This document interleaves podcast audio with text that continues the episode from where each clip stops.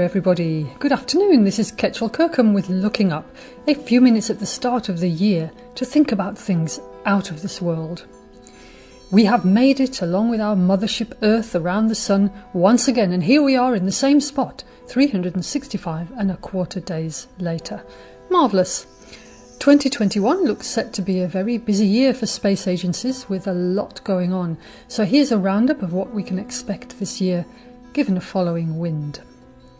Spacecraft from three Mars exploration programs, that's Mars 2020, Tianwen-1 and HOPE, are expected to arrive at Mars for orbit insertion in February.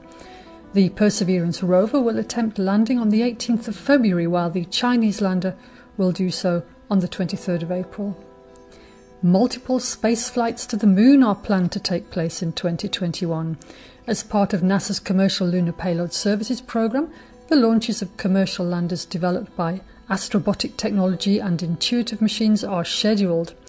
Russia plans to resume its Luna-Glob exploration program with the Luna 25 lander, and India will attempt once more to deliver a robotic lander to the lunar surface with Chandrayaan 3.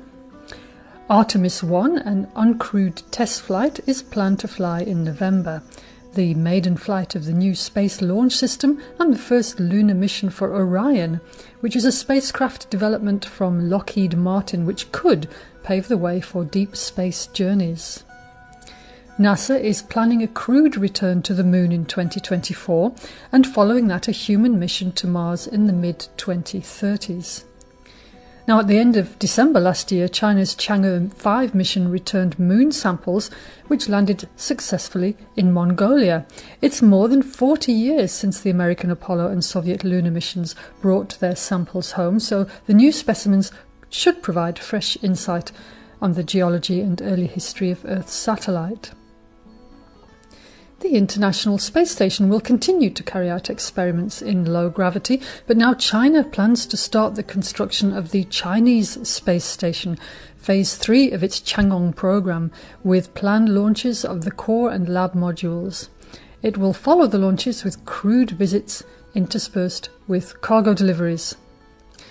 Also next year, the long-delayed James Webb Space Telescope, the largest optical space telescope ever built, is planned to be launched to the Sun-Earth Lagrangian point by a European Ariane 5 rocket in October. Fingers crossed for that one. Plus, there will be more commercial activity in space with several companies involved in space innovation and ambitious projects.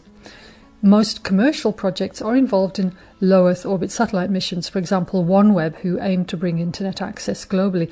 In fact, there will be hundreds of launches next year. And if you take a look at the Wikipedia page 2021 in spaceflight, you will be amazed at just how many, which means planet Earth must be awash with space engineers, all avidly playing their part in ensuring that we continue to have telecommunications, geolocation applications, that our power stations work, that we are safeguarding our future with images taken from space of the state of the planet, and so on.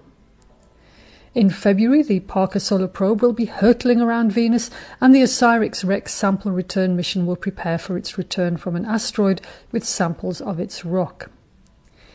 In late July next year, NASA will launch the first test for planetary defense. The double asteroid redirection test, which is about the size of a small car, will deliberately crash into an asteroid moon in autumn 2022 to change its motion. So this is just a test, as the asteroid Didymos nor its targeted moon Dimorphos pose any threat to our planet. So yes, asteroids also have moons orbiting them.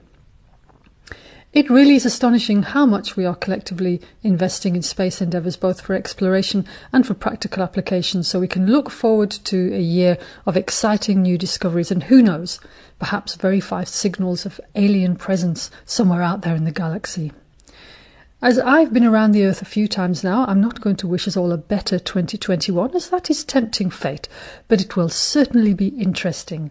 For now, this is Ketchel Kirk wishing us clear skies.